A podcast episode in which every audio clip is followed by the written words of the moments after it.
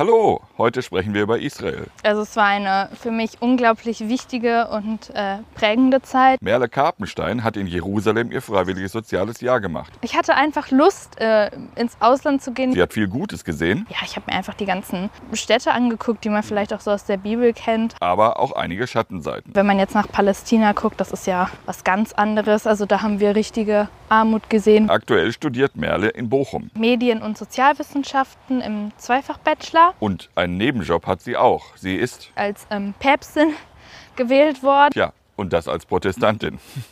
Sie merken, es wird interessant. Ja, das stimmt. Los geht's. Wortschritte. Evangelisch an Emscher und Lippe. Der Podcast mit Jörg Eils. Hallo Merle. Hallo. Guck mal, ich habe was mitgebracht. Kennst du dieses knochige Teil, dieses irgendwas? Nee, das kenne ich tatsächlich nicht. Noch nie gesehen? Nee. Das hat einen Grund, warum ich es mitgebracht habe. Das Okay. Teil stammt nämlich aus Israel. Ja. Das ist die berühmte Rose von Jericho. Du kannst sie gerne mal anfassen, ja. damit der Michael auch ein schönes Foto machen kann. Ich muss tatsächlich sagen, ich habe die noch nie gesehen, auch im, beim Aufenthalt nicht. Okay. Das Teil habe ich jetzt ungefähr schon fast 40 Jahre.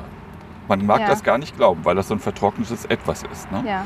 Das legt man ins Wasser Hm. und dann blüht es auf. Also ich habe das tatsächlich noch nie gesehen. Nein. Ich habe erst gedacht, das wären diese, diese, was man aus so Westernfilmen kennt, diese Dinger, die so übers, über die verlassenen Straßen rollen. Ah, Das habe okay. ich schon mal gesehen. Diese ganz vertrockneten Sträucher. Ja, genau. Ja. Also bevor wir gleich noch mal ein bisschen weiter darüber sprechen, Ja. äh, stell dich doch mal kurz vor.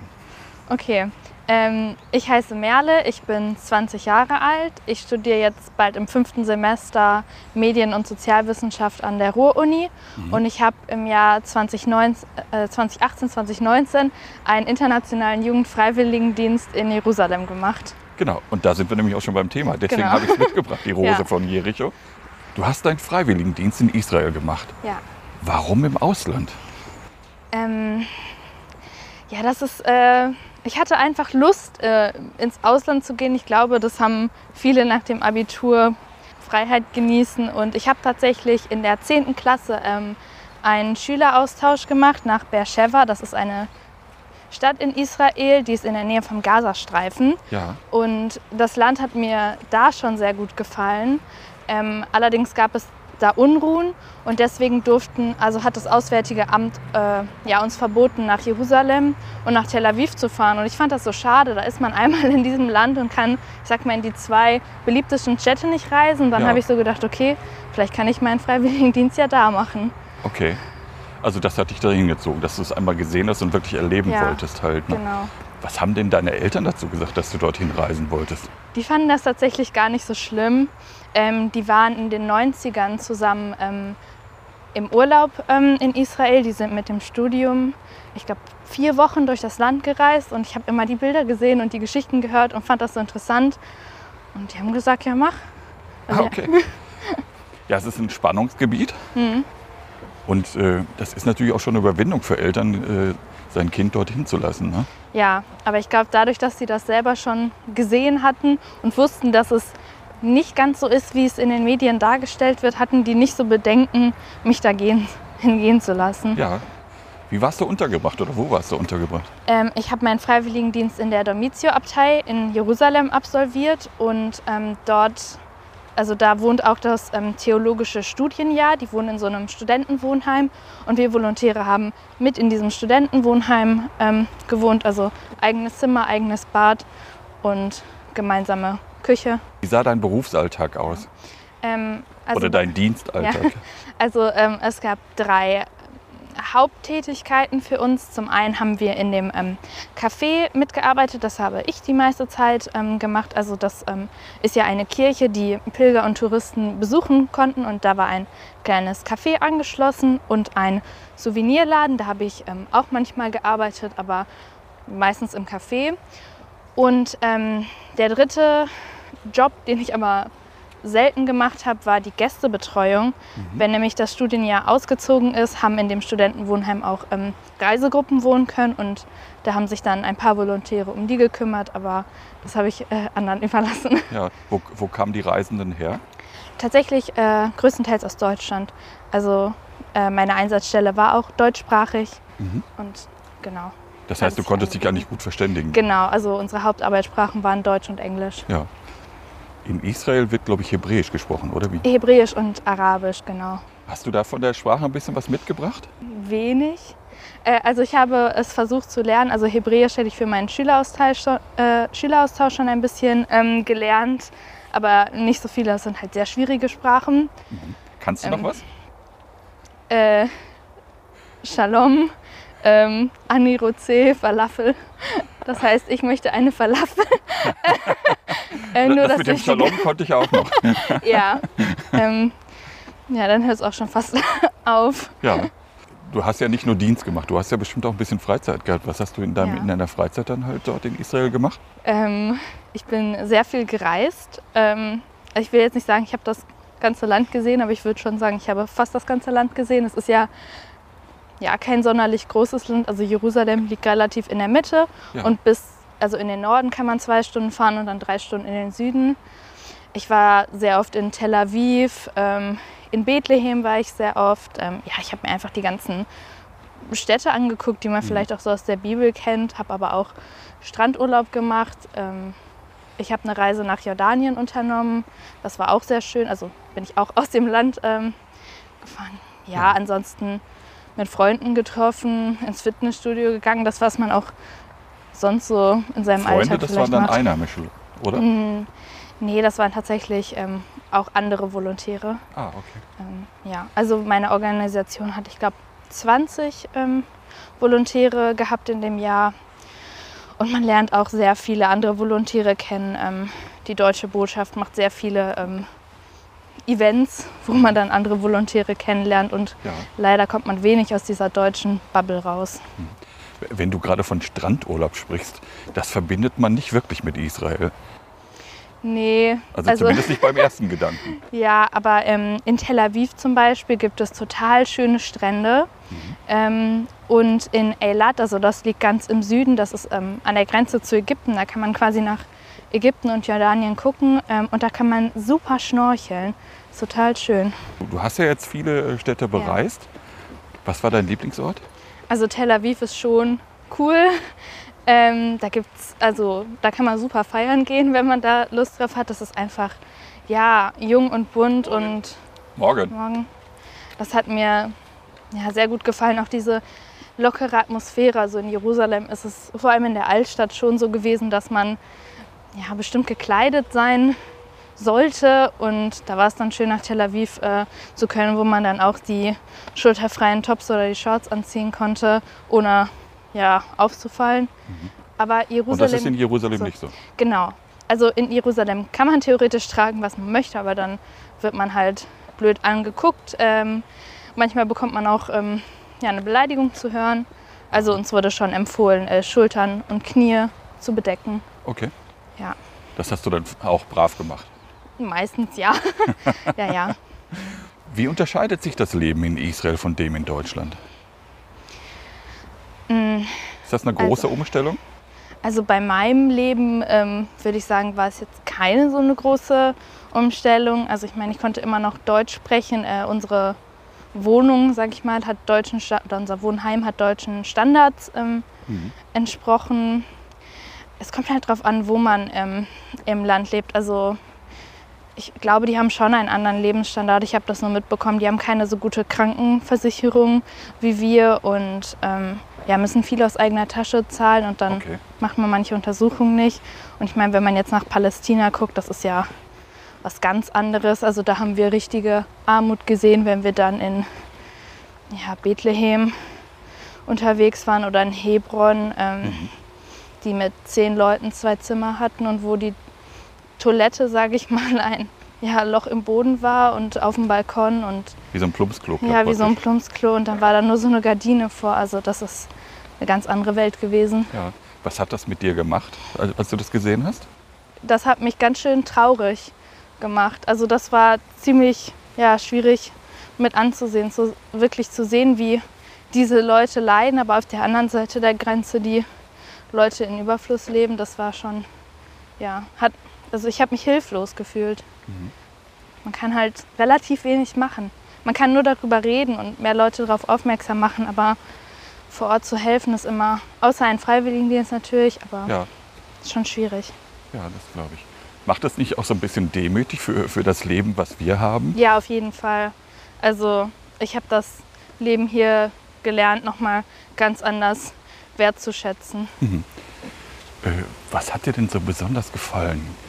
Wie war das Essen zum Beispiel? Ähm, also Oder gab es auch deutsches Essen bei dir? bei uns gab es größtenteils tatsächlich deutsches Essen, äh, das stimmt. Also wir hatten äh, Schnitzel und Knödel gab es öfters mal. Äh, ähm, aber ich meine Hummus, also ich habe noch keinen Hummus hier in Deutschland gefunden, der wirklich so schmeckt wie da. Ähm, die schmecken alle ganz anders. Also ich habe kiloweise Hummus gegessen Ah, okay. und auch Falafel oder auch so Falafeltaschen. Mhm. Ähm, ansonsten, Gab es noch andere irgendwelche Highlights in deinem äh, Alltag in Israel?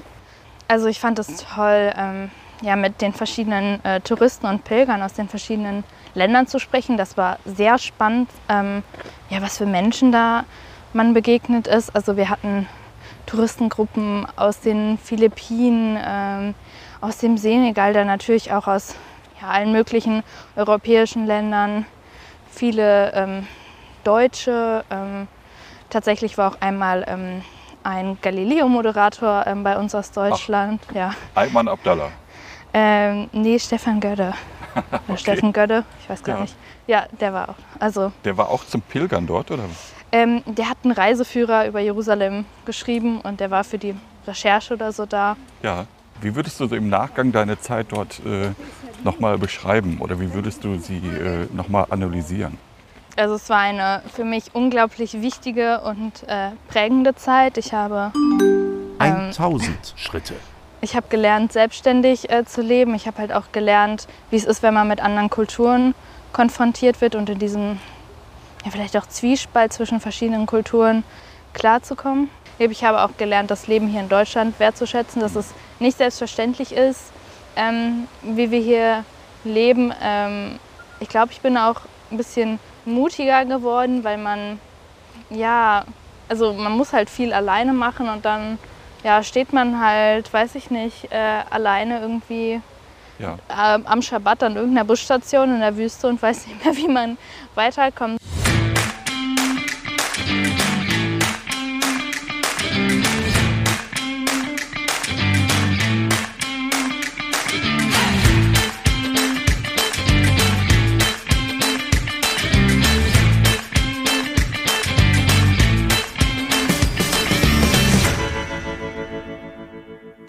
Brauche dich ja nicht fragen, ob du evangelisch bist. Ja, das stimmt. Wie ist es denn so, evangelisch zu sein in Israel? Also ähm, das Wort evangelisch in dem Sinne kennen die, glaube ich, nicht. Also wir mussten auch bei der Einreise einfach nur angeben, dass wir Christen sind. Ähm, ich würde jetzt, also die ähm, differenzieren da eher zwischen den ganzen katholisch-orthodoxen Kirchen. Also ich habe mich auch meistens als Christin vorgestellt, wenn gefragt wurde, weil evangelisch kannte eh keiner ähm, oder kannten wenige. Ähm, Ja. Wobei ich habe jetzt mal in der Statistik geguckt, es gibt 180.000 Christen in Israel, also in, im Jahr Mhm. Ja. 2020 war das. Und davon sind etwa 4% Protestanten. Also vielleicht habe ich, äh, bin ich denen in Jerusalem äh, nicht begegnet. Das kann natürlich auch sein. Ich glaube, in Jerusalem ähm, finden sich auch eher die Orthodoxen ein, ohne das jetzt abwertend zu sagen. Aber es ist einfach eine sehr hochreligiöse Stadt und ähm, ich kann mir vorstellen, dass vielleicht, also es gab schon äh, protestantische Kirchen, aber so im Gespräch mit Einheimischen war das nicht so relevant, ob man evangelisch oder katholisch ist. Gab es denn auch eine evangelische Kirche, die du dort besucht hast? Ja, es gibt ähm, zwei evangelische Kirchen, ähm, bei, also die ich mal besucht habe, aber zum Gottesdienst gegangen bin ich da tatsächlich meistens ähm, nicht. Das Problem in Anführungsstrichen ist, dass wir auch sonntags arbeiten mussten und der evangelische Gottesdienst hat ähm, später angefangen als der katholische Gottesdienst meine Einsatzstelle und ich wäre dann immer zu spät zur Arbeit gekommen und das äh, fanden die äh, ja nicht so gut, was ich auch verstehen kann. Also konntest du da dein evangelisch sein auch gar nicht wirklich ausleben, oder? Ähm, Also schwierig auf jeden ja, Fall. es war schwierig, ähm, aber ich bin ganz viel in die katholischen Messen und Gebetszeiten gegangen. Ich habe gedacht, wenn ich schon mal da bin, kann ich mir das ähm, mal angucken. Auch äh, Ostern und Weihnachten, äh, irgendwie eine Osternacht, die von 2 Uhr nachts bis 6 Uhr morgens irgendwie ging. Das habe ich noch nie erlebt. Ähm, es war einfach spannend, da mal so zu gucken. Und ich habe mich aber auch bestätigt gefühlt, dass ich äh, ja, mich mit dem Evangelischsein deutlich wohler fühle. Aber es war halt einfach eine spannende Erfahrung. Ja, die machen ja auch eine schöne Show da. Ne? Ja, auf jeden Fall. Wir haben Anfang des Jahres die schrecklichen Bilder der Bombardierung aus Israel und dem Gazastreifen gesehen. Was hast du gedacht, als du das gesehen hast? Was Ich hat das mit war- dir gemacht? Ja, ich war total schockiert. Ich war total ähm, verzweifelt. Ähm, ich hatte auch ähm, Angst. Ähm, ich habe ja schon gesagt, ich habe einen Schüleraustausch ähm, gemacht in der Stadt in der Nähe vom Gazastreifen. Und ich habe erstmal meinen ähm, Freundinnen dort geschrieben, ob bei denen irgendwie ähm, alles gut ist. Ähm, ja, also ich, ich, ja, mich belastet das immer noch Ja, man dass man, es. ja, dass man diese Bilder, ich habe die Bilder immer noch äh, vor Augen und es ist einfach total schrecklich und ich fühle mich auch hilflos, weil ich wirklich nicht genau weiß, wie man da helfen kann. Ich glaube, man kann da einfach nicht helfen, solange sich die Regierung dort nicht ändert. Ja, ich verstehe das. Mir geht es ähnlich. Äh, Ich habe da auch überhaupt keine Meinung mehr zu. Das ist, ich bin da komplett irgendwie, ja nicht emotionslos, würde ich nicht Mhm. sagen, aber ich bin auf jeden Fall sprachlos, weil dass Menschen sich nicht in einen Topf kriegen, ne, Ja. unter einen Hut kriegen, das kann ich nachher, das kann ich nicht mehr nachvollziehen. Das ist für Ja. mich irgendwie, ich weiß auch nicht, wer, wer, wer im Recht ist oder wer Unrecht hat. Ja. Wahrscheinlich gibt es das auch gar nicht mehr. Ne? Ja. Und weil ich auch ähm, ja, sowohl Israelis als auch Palästinenser kenne, kann ich nicht mehr so pauschal sagen, die haben Recht oder die haben Unrecht. Also ich habe fast ein ganzes Jahr vor Ort gelebt und ich könnte jetzt immer noch nicht so richtig, also ich habe diesen Konflikt immer noch nicht so ganz äh, verstanden. Es ist einfach ja so vielschichtig und so komplex. Also Wie hast du das Zusammenleben zwischen Israelis und Palästinenser erlebt? Hast du auch gute Sachen gesehen? Ähm, also so ein richtiges Zusammenleben zwischen Israelis und Palästinensern habe ich jetzt nicht wahrgenommen, was aber auch daran liegt, dass die halt größtenteils getrennt leben. Also es ist ja so, die Israelis leben äh, in Israel und die Palästinenser leben im Westjordanland und im Gazastreifen größtenteils. Und äh, ja, je nachdem, was für einen Pass ähm, die Palästinenser haben, kommen sie da nicht raus und Israelis sollen da aber auch nicht rein. Da stehen so richtig fette Schilder, wo irgendwie draufsteht, irgendwie Lebensgefahr für Israelis hier nicht weitergehen. Hattest du Kontakt zu Palästinensern oder Pa- Palästinenserinnen? Ähm, ja, also ich war ähm, öfters im Westjordanland. Da habe ich welche ähm, kennengelernt, aber generell waren ja, meine Kontakte zu Einheimischen auf beiden Seiten eher sporadisch. Ja. Glaubst du, dass es jemals eine friedliche Lösung geben wird? Ich hoffe es, aber ich glaube tatsächlich nicht. Also ja, ich glaube, da wird sich einfach niemand mehr einigen können. Ich habe so das Gefühl, die pochen darauf, wir haben Recht und ihr habt Unrecht auf beiden Seiten. Und ja, es ist einfach schwierig. Ja. Hattest du keine Angst während des Aufenthalts? Nein, ich hatte keine Angst. Ähm, also die, ähm, ja, was heißt man ist gut geschützt, aber ähm, die Präsenz von Soldaten ist relativ groß und auch von der Polizei und da hatte ich jetzt äh, keine Angst. Ähm, die Warnsysteme sind ja auch alle sehr gut ähm, in dem Land. Also ja, wir hatten einmal auch einen ähm, Probebombenalarm und das lief so routiniert ähm, alles ab. Also da hatte ich jetzt überhaupt kein Bedenken. Ja. Also mir würde das Angst machen. Also wenn Menschen ständig mit irgendwelchen Waffen an mir vorbeilaufen würden, wenn so ein Probealarm stattfindet und ich mit dieser Angst leben müsste, dass jeden Tag irgendwas passieren könnte oder stattfinden kann. Ja, aber wenn man daran die ganze Zeit denkt, dann kann man das ja auch nicht genießen. Also wir haben irgendwann gelernt, es auszublenden und ähm, in dem Jahr, wo wir da waren, war es ja auch ruhig.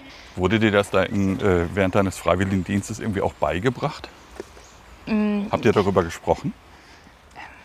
Also wir hatten Vorbereitungsseminare, wo wir ähm, von meiner ähm, Organisation, ähm, dem Deutschen Verein vom Heiligen Lande. Der hat uns ähm, ja, vorher darauf vorbereitet, hat uns die Geschichte irgendwie, also hat uns die Geschichte des Konflikts ähm, auch erklärt und hat halt auch gesagt, dass es Unruhen ähm, gibt und ähm, ja, unsere Einsatzstellen haben uns dann halt ähm, ja, erklärt, hier ist ähm, der Bunker. Mhm.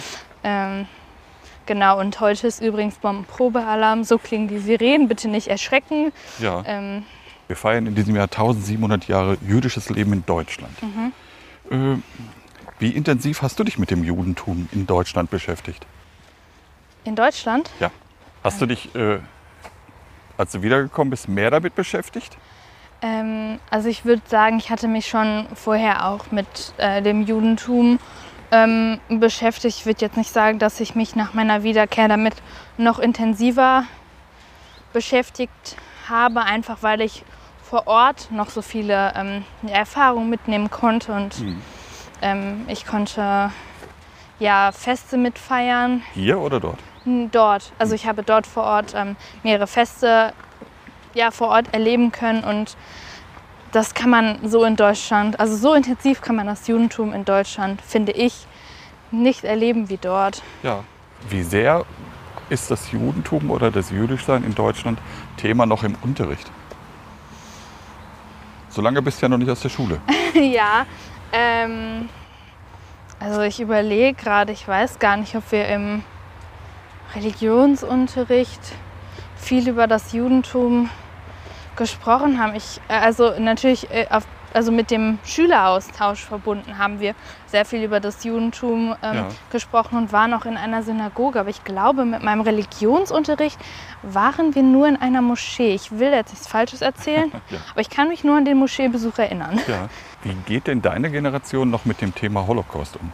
Ähm, also wir beschäftigen uns alle damit. Ähm, wir wissen auch alle, was passiert ist und wir leben auch in dem Bewusstsein, ja, dass, dass wir aufpassen müssen, dass sowas nicht wieder passiert. Also die ähm, ja, antisemitischen Anfeindungen sind ja in den letzten Jahren wieder lauter geworden. Aber ich glaube, es herrscht vielleicht nicht mehr dieses Schuldgefühl. Ja.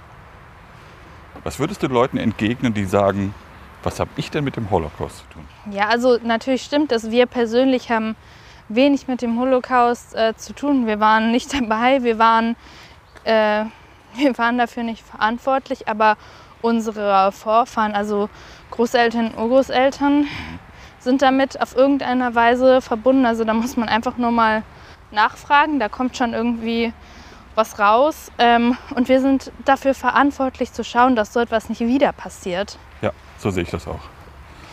Ist dir denn schon mal Antisemitismus begegnet? Hast du das erlebt in deiner Schule? Ich persönlich habe das nicht mitbekommen. Ja. Wie würdest du reagieren? Man ist jetzt wirklich hypothetisch, wenn, wenn Leute sich fremdenfeindlich antisemitisch verhalten würden. Also es kommt immer so ähm, auf die Situation ähm, darauf an. Also da haben wir im Freiwilligendienst auch drüber äh, gesprochen, dass man natürlich ähm, ja, versuchen soll, die Situation zu ja, nicht unbedingt deeskalieren, aber je nachdem, was es für eine Situation ist, wenn das jetzt keine gefährliche Situation ist, sondern, also weiß ich nicht, wenn das jetzt in einem normalen Gespräch so eine Aussage kommt, ähm, dann da auf jeden Fall was ähm, entgegnen und ähm, Die Diskussion ja, suchen? Genau, die Diskussion suchen, das versuchen ähm, zu erklären. Wir sind ja mittlerweile wieder an einem Punkt in Deutschland. Äh, In Recklinghausen, in deiner Heimatstadt, äh, ist es mittlerweile auch so, dass vor der Synagoge wieder Polizisten stehen. 2000 Schritte. Wie empfindest du das?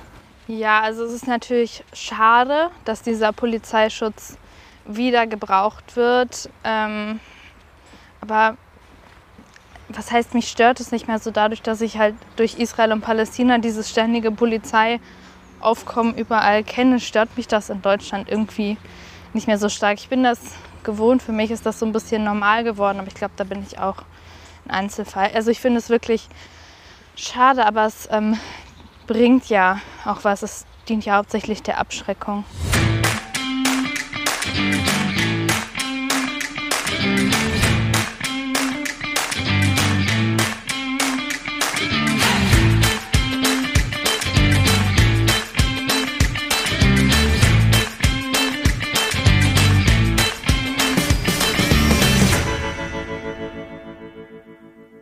Wir haben gerade schon so ein bisschen über dein Evangelischsein gesprochen. Mhm. Was verbindet dich persönlich mit dem Evangelisch? Oder mit der Ähm, evangelischen Kirche?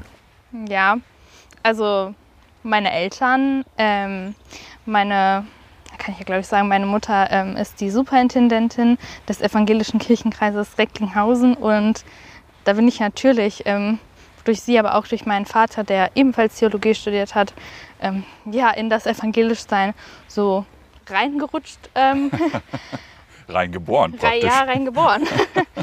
ja, aber also uns wurde immer auch ähm, die Wahl gelassen als Kinder. Also es war jetzt nicht so, dass es, ähm, ja, wir sind evangelisch und ihr müsst, ihr müsst, ähm, also gut getauft wurden wir alle, da ähm, konnten wir nicht gefragt werden, aber ähm, wir wurden alle vor die Wahl gestellt, so wollt ihr euch konfirmieren lassen, wenn nicht, ist nicht schlimm, es ist so eure Wahl und das fand ich, ähm, ja, sehr schön, dass obwohl ja, wir so eine evangelische Familie sind, ähm, unsere Eltern trotzdem gesagt haben, aber es ist immer noch eure Entscheidung, nur weil Ja. wir das vorleben, müsst ihr das nicht nachmachen. Also du hattest die Chance, äh, deinen eigenen Weg in die Kirche zu finden, zum Glauben, in die Spiritualität. Ja, auf jeden Fall.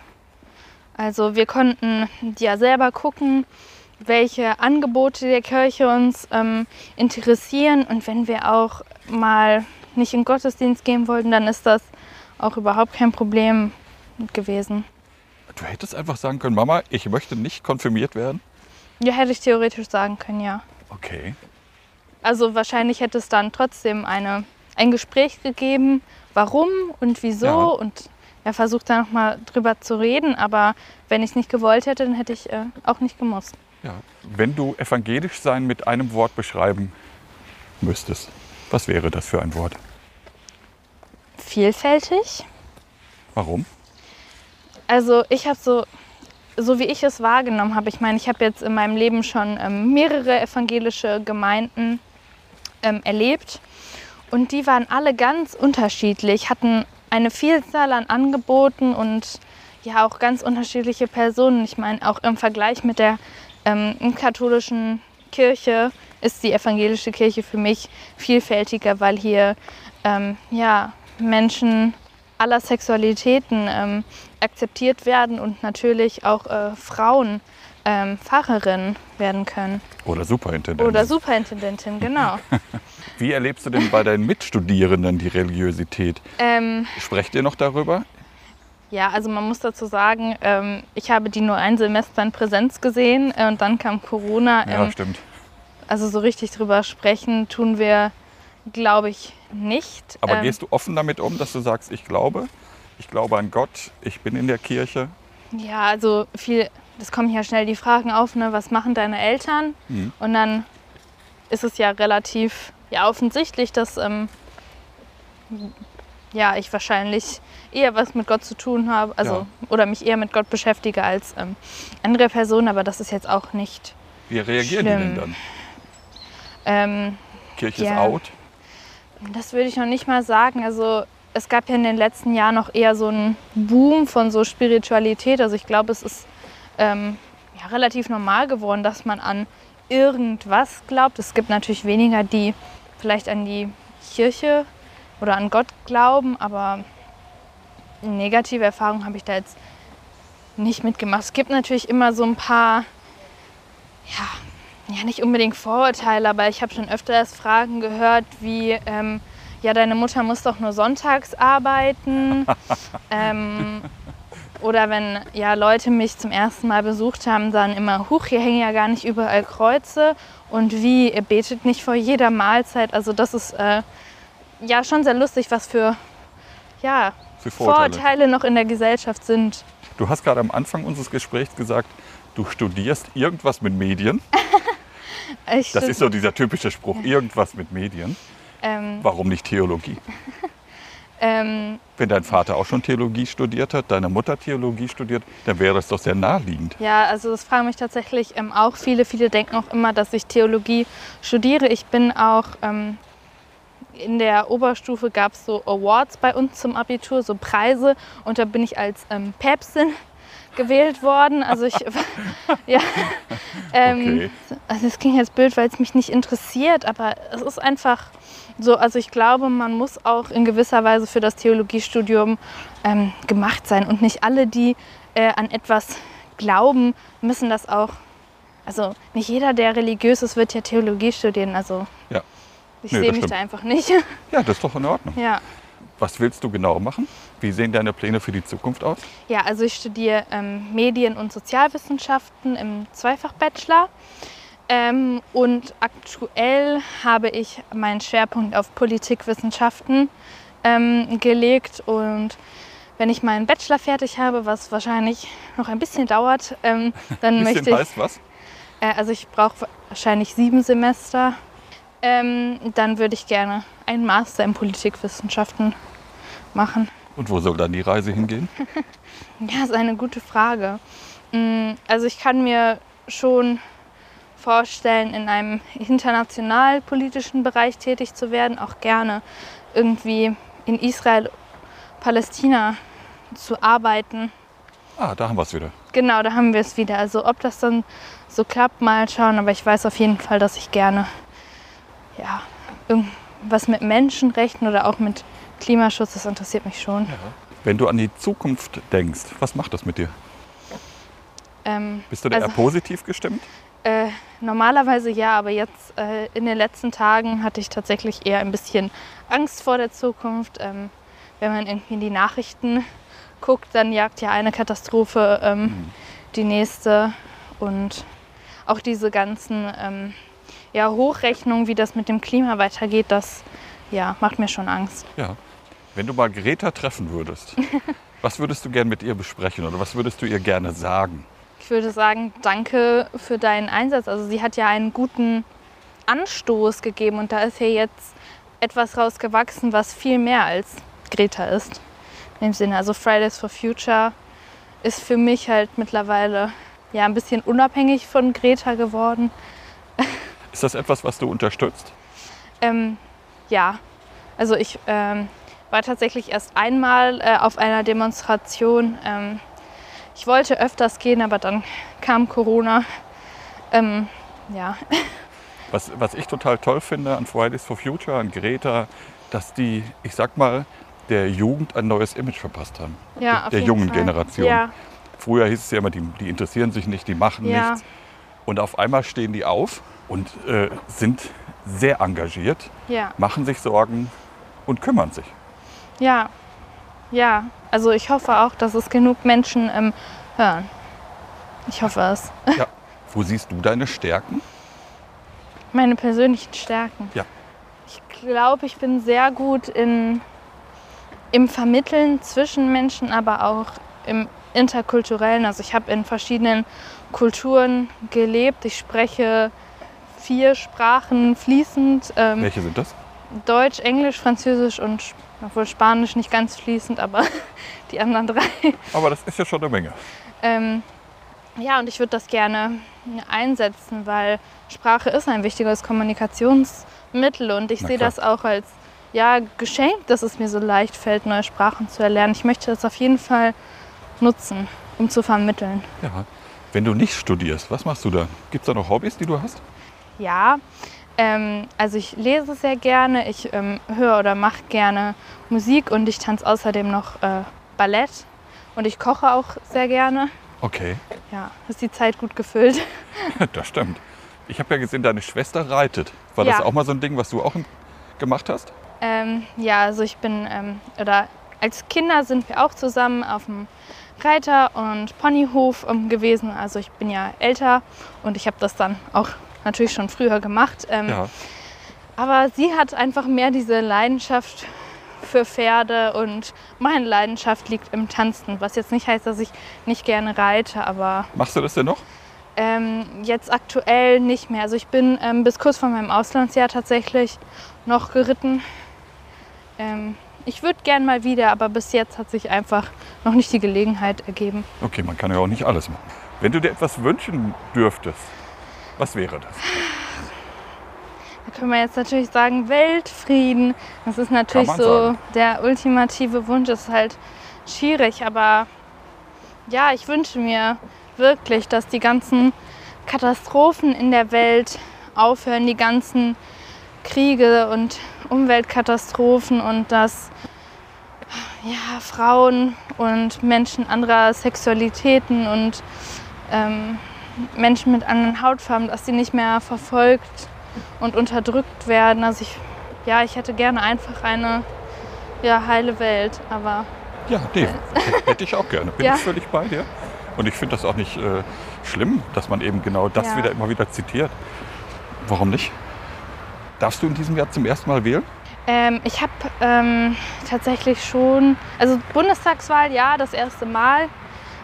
Was war, denn? war EU-Wahl? Ich weiß gar nicht. Ich habe auf jeden Fall schon mal gewählt im Auslandsjahr tatsächlich. Das war auch äh, ziemlich abenteuerlich. Die israelische Post ist nicht so zuverlässig und ich musste die Wahlunterlagen ins Ausland kriegen. Ja. Also, dass die noch pünktlich wieder in Deutschland waren, das gleicht äh, echt ein Wunder. Ja.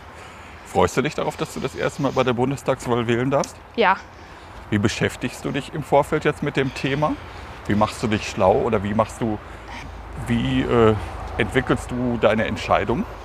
Ähm, naja, man kann ja einfach aktuell mal äh, sich die mal, Krisen angucken und schauen, welcher Politiker was dazu sagt und welche Parteien was für Haltung haben. Und ich schaue mir Abstimmungen an zu Themen, die mir wichtig sind, wie zum Beispiel Menschenrechte oder Klimaschutz. Und ich schaue Ja. mir genau an, wer hat dafür, wer dagegen gestimmt. Und da fällt mir die Entscheidung relativ leicht. 3000 Schritte. Sie haben Ihr Ziel erreicht. Das hat mir wirklich sehr viel Spaß gemacht. Mir auch. Es ist einfach mal eine andere Generation und ich finde das einfach super.